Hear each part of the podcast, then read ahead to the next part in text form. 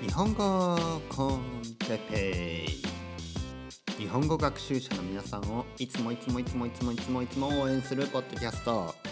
今日は日常と非日常について。はい。今日もね始まりました。日本語コンテッペイの時間ですね。皆さん元気ですか？僕は元気ですよ。今日のバルセロナの天気はとてもいいです。太陽が輝いてますね。そして洗濯機が回ってます。僕はいつも朝起きてですねご飯を食べてまあご飯といってもパンですけどパンを食べて、えー、今日は卵も食べました。ね目玉焼きそして小さいソーセージをね2つぐらいかな。あのー、焼いてね食べました、えー、バターを塗ってね。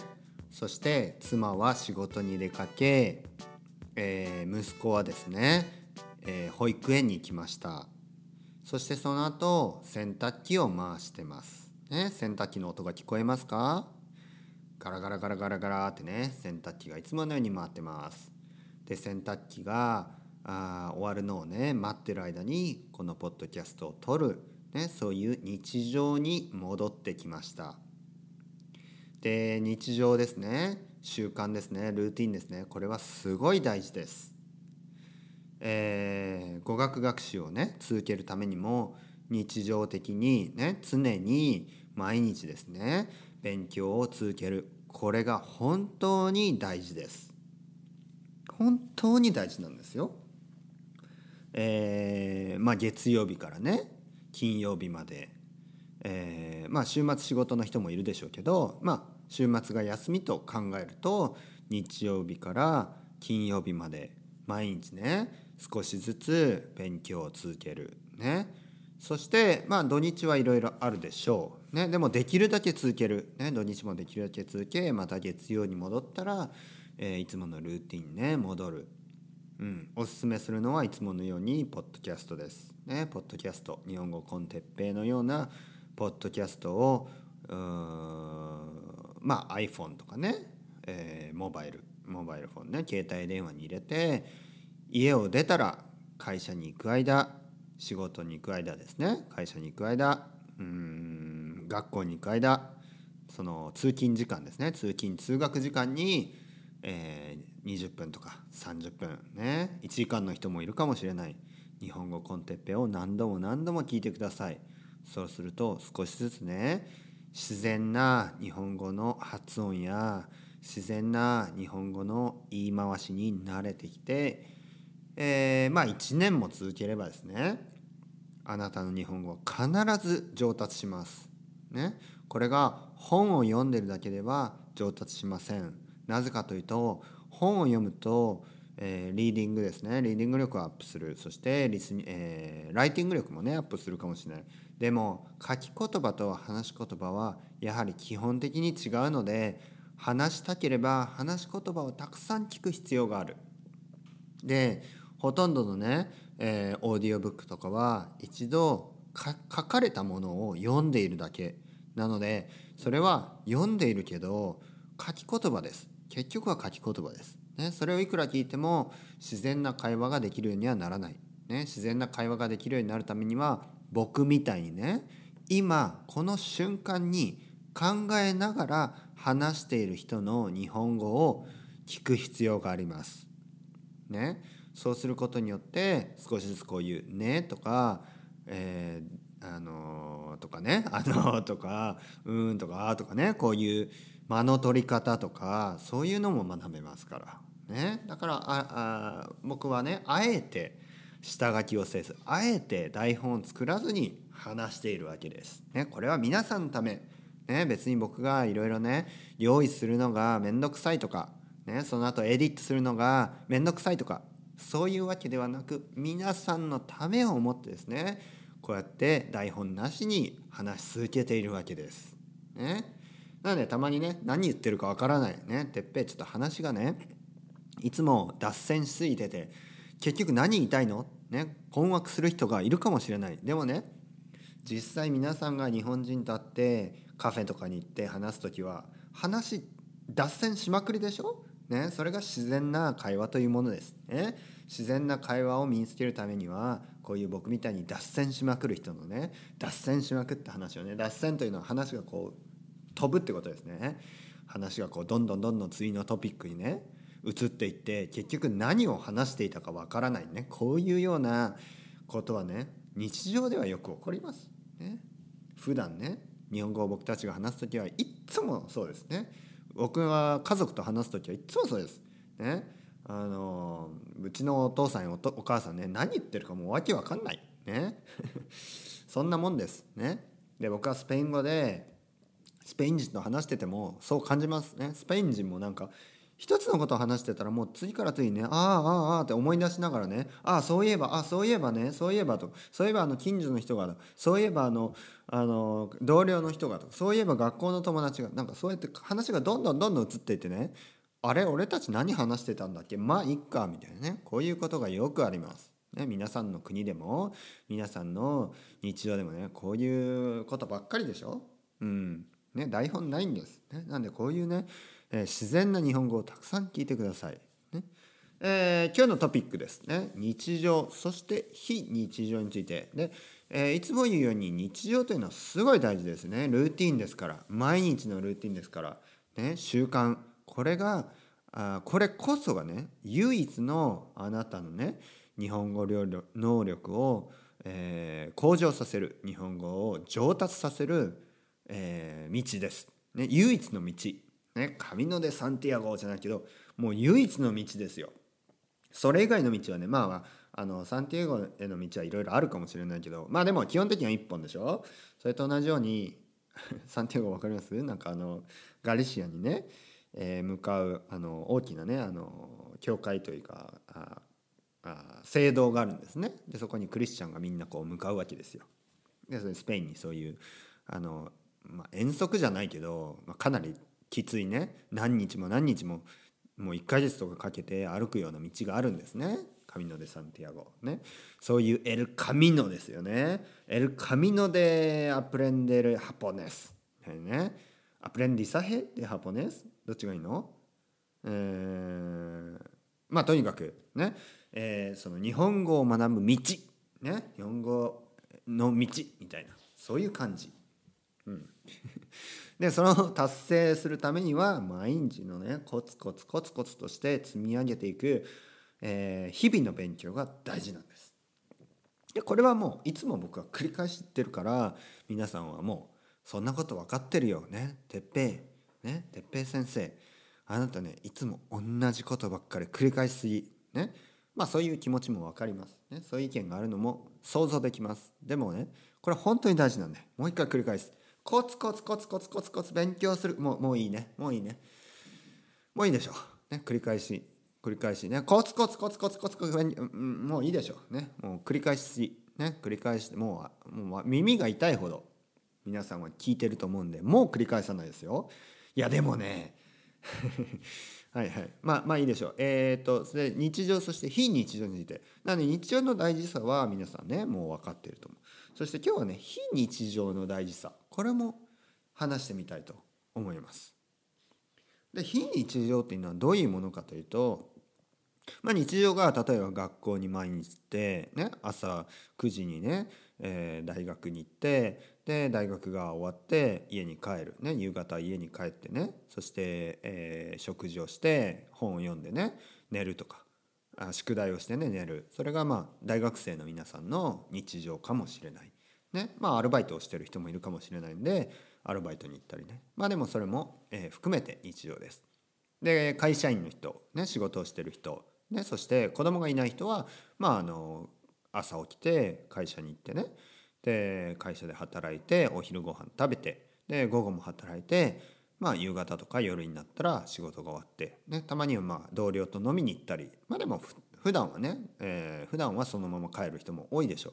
そして帰ってえー、掃除をしてねご飯食べてお風呂に入って寝る、ね、これが会社員の日常子供がいる場合は朝起きて子供にねご飯を食べさ食べさせて、えー、自分も食べで、えー、子供をね幼稚園とか保育園とか小学校ね送ってでその後仕事に行く。ね、仕事では仕事を仕事場では普通にね他の人と同じように仕事をしてでお昼ねご飯食べてで夕方になると子供を迎えに行ったりね、えー、子供が早く帰ってくるから、まあ、家にすぐ帰ったりまあいろいろね、えーまあ、シングルシングルマザーの人シングルファーザーの人ねシングルペアレントはもっと大変かもしれないですけど、まあ、パートナーがいるいる場合は2人でね協力し合って、えー、子育てをしながら毎日を過ごす、ね、こういう日常、ね、日常。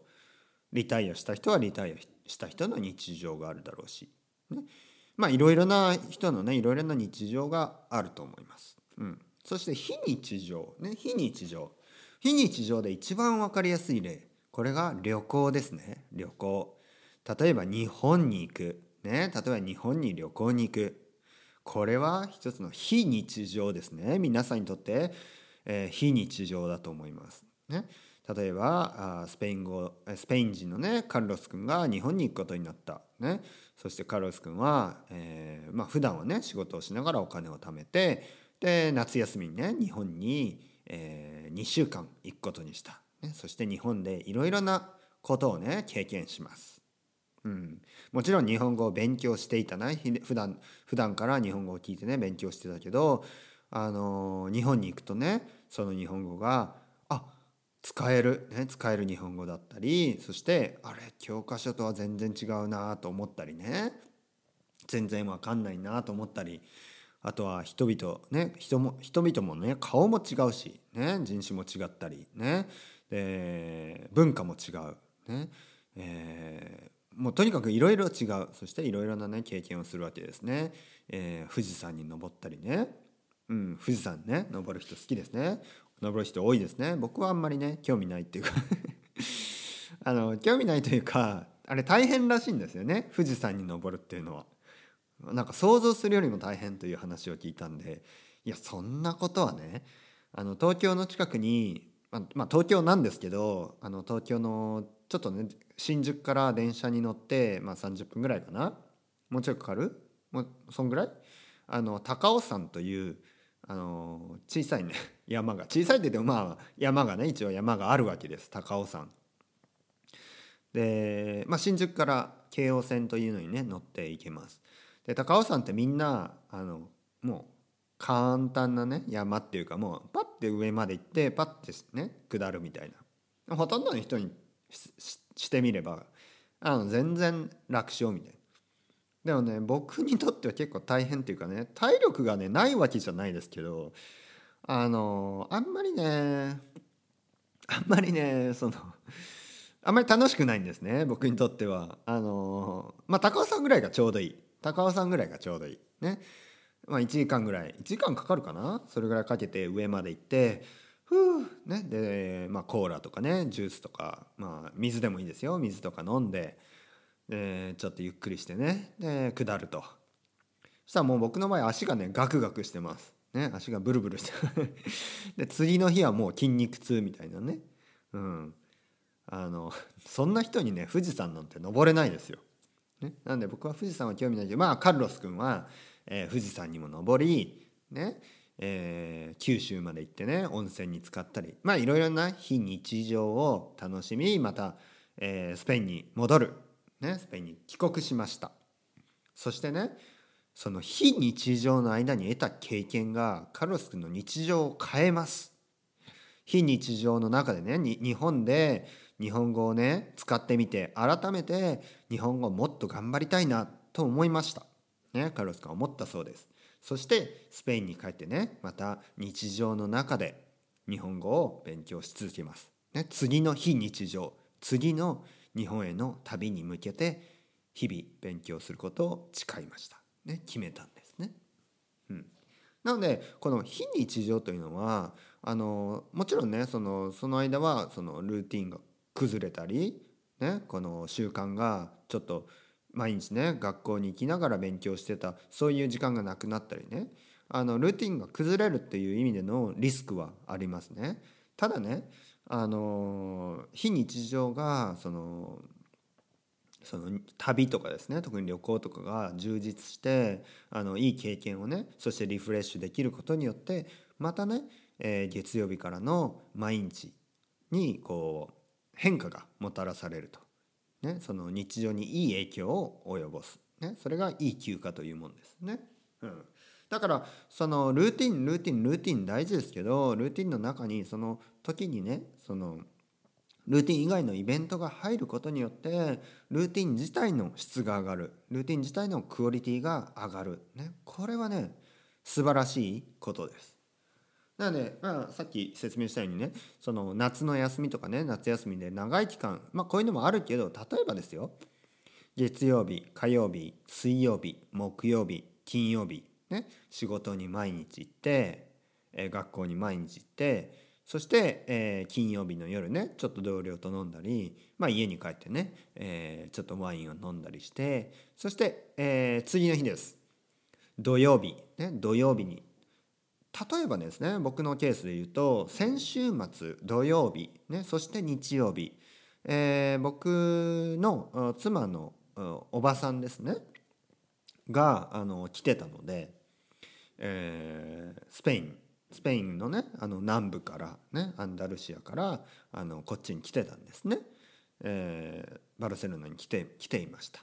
なので、えー、そこで、えー、あまあなんなんね、土曜土曜とね日曜日と会って話を話というかね、まあ、みんなで集まって、えー、レストランに行って食べて、ねえー、ワインを飲んでそして話す、えーまあ、いつもとはね違うメンバーというか、ね、おばさんはあ普段はねこっちにいないんで。でそのまあ僕にとってはねスペイン語を話すいい機会だしそしてスペイン語のね鉛ですね。スペイン語にはいろいろな鉛があって僕はやっぱこっちの人の鉛に慣れてるとその南部の人のね、えー、アンダルシア鉛がやっぱりわからないなと思いました。ね、でもそれでね僕が諦めたかというとそういうことではなくもっとねアンダルシア鉛が分かるようにねもっと勉強したい。うん、とというのもやっぱ親戚が多いんであっちに多いんですね。あのなのでみんなの言ってることがもっと分かるようになりたい。そしてまた月曜日からねおばさんも帰りましたけど月曜日からあ勉強をまたあ始める。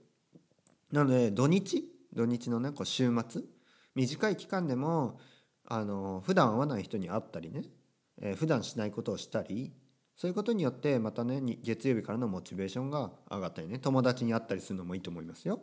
うん、友達に会ったりあとは海に行ったりねうん、少しリフレッシュして山に行ったりね、えー、いい空気を吸ってね。でリフレッシュしたり。リフレッシュするとまた月曜日から頑張れる。なんで、ね、こういうオンとかオフって言いますけどオンとかオフの使い分け。これはねおあのオフが悪いわけじゃないですよ。本当に。オフがオンにねいい影響を与える。うん。あの僕はね割と前から言うようにあんまりねそのブレイクが好きじゃないんで土日何もしないとまた月曜日ね辛くなるんですね。なのでまあそれは一つあるんですけどでもね時にそのブレイクがその土日のねしっかりとしっかり取れた休暇がねあの休みがその月曜日からもっとエネルギーをね与えて効率よく、えー、月曜日から仕事ができたり勉強ができたりねするということに結びつくこういうことが多いので今日はね日常と非日常それを照らし合わせて両方のねメリットそして、えー、お互い、えー、その日常とね非日常そのコンビネーションによって私たちの生活が豊かに 生活が豊かにちょっと話が大きいですね、えー、あなたたちのね、え、日本語学習者の皆さんの日本語向上に、えー、さらに磨きがかかる、ね、そういうことをちょっと話してみました。はい、で今日あのまあそういう話をしましたけどあの皆さんもねどういうふうに週末を過ごしているか、ね、そういうのをちょっと聞きたいですね。私の国ではどういうふうにあの週末を過ごしますとかね私は個人的にどうやどういうどうやって週末を過ごすかそういうことは聞いてみたいですね。うんなんでコメントコメントこれ送れるかな？コメント送れるかな？もう少ししたらあのホームページとかあの Facebook ページとか作んなきゃダメですね。でみんなの意見を聞きたいですね。うん。まあ、そういうことも少しずつ考えながらあ日本語 con Teppei をね続けていきたいと思います。そしたら皆さんまたバイバイ chao chao。Hasta luego。頑張って。頑張って頑張って頑張って続けてくださいね。継続のみが、えー、鍵です。キーですね。継続。大事ですよ。それではまた皆さんバイバイ chao chao。Hasta luego。